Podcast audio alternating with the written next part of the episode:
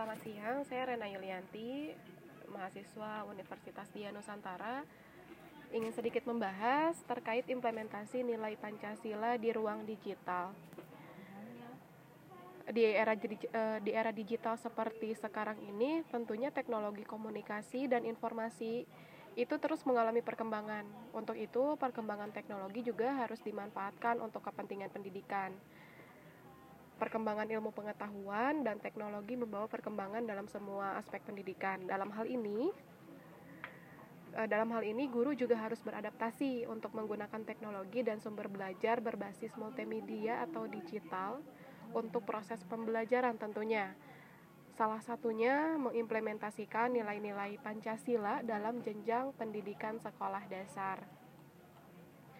Nah, untuk e, tentunya sebelum kita masuk ke murid atau siswanya, tentu guru juga harus eh, dibekali pembelajarannya terlebih dahulu ya.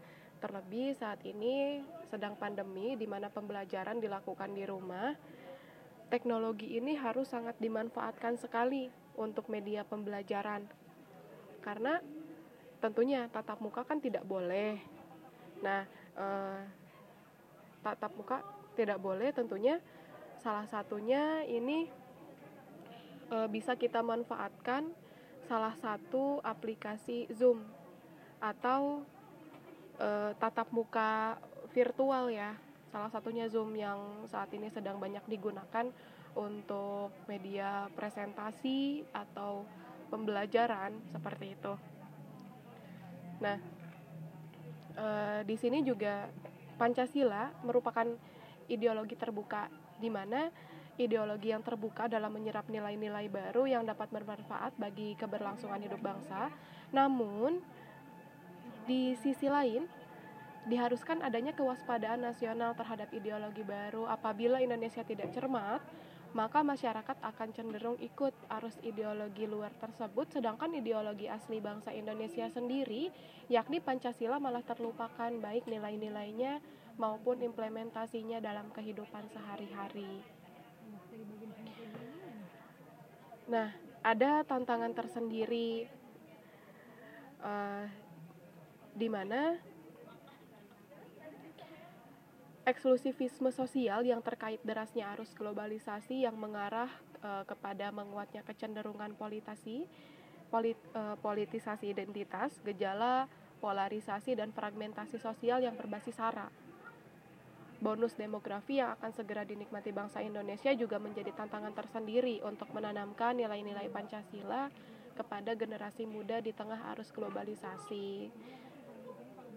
Nah, untuk di sini sih tantangan tantangan tersendiri juga untuk guru ya di mana ini kan yang menyalurkan pertama pasti dari guru ya.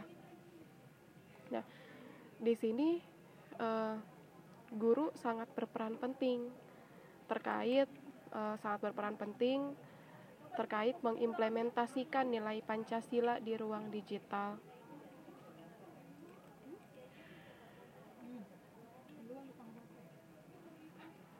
Nah, Pancasila sendiri di masa mendatang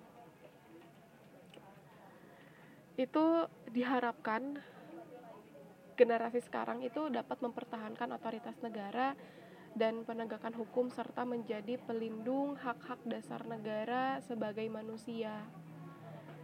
Oleh karena itu sangat penting untuk menanamkan kesadaran terhadap potensi bahaya gangguan dari luar yang dapat merusak dan mengajak siswa untuk mempertahankan identitas bangsa serta meningkatkan ketahanan mental dan ideologi bangsa.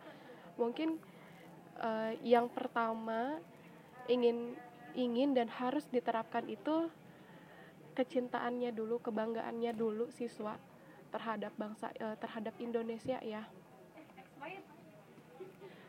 Mungkin itu untuk eh, representasi sosial tentang Pancasila yang dimaksud adalah kerangka acuan nilai bernegara dan berbangsa yang menjadi identitas bangsa Indonesia. Seharusnya seharusnya representasi sosial tentang Pancasila yang diingat orang adalah Pancasila ideologi toleransi, Pancasila ideologi pluralisme dan Pancasila ideologi multikulturalisme. Berikut kata pakar psikologi politik Universitas Indonesia, Profesor Dr. Hamdi Mulek.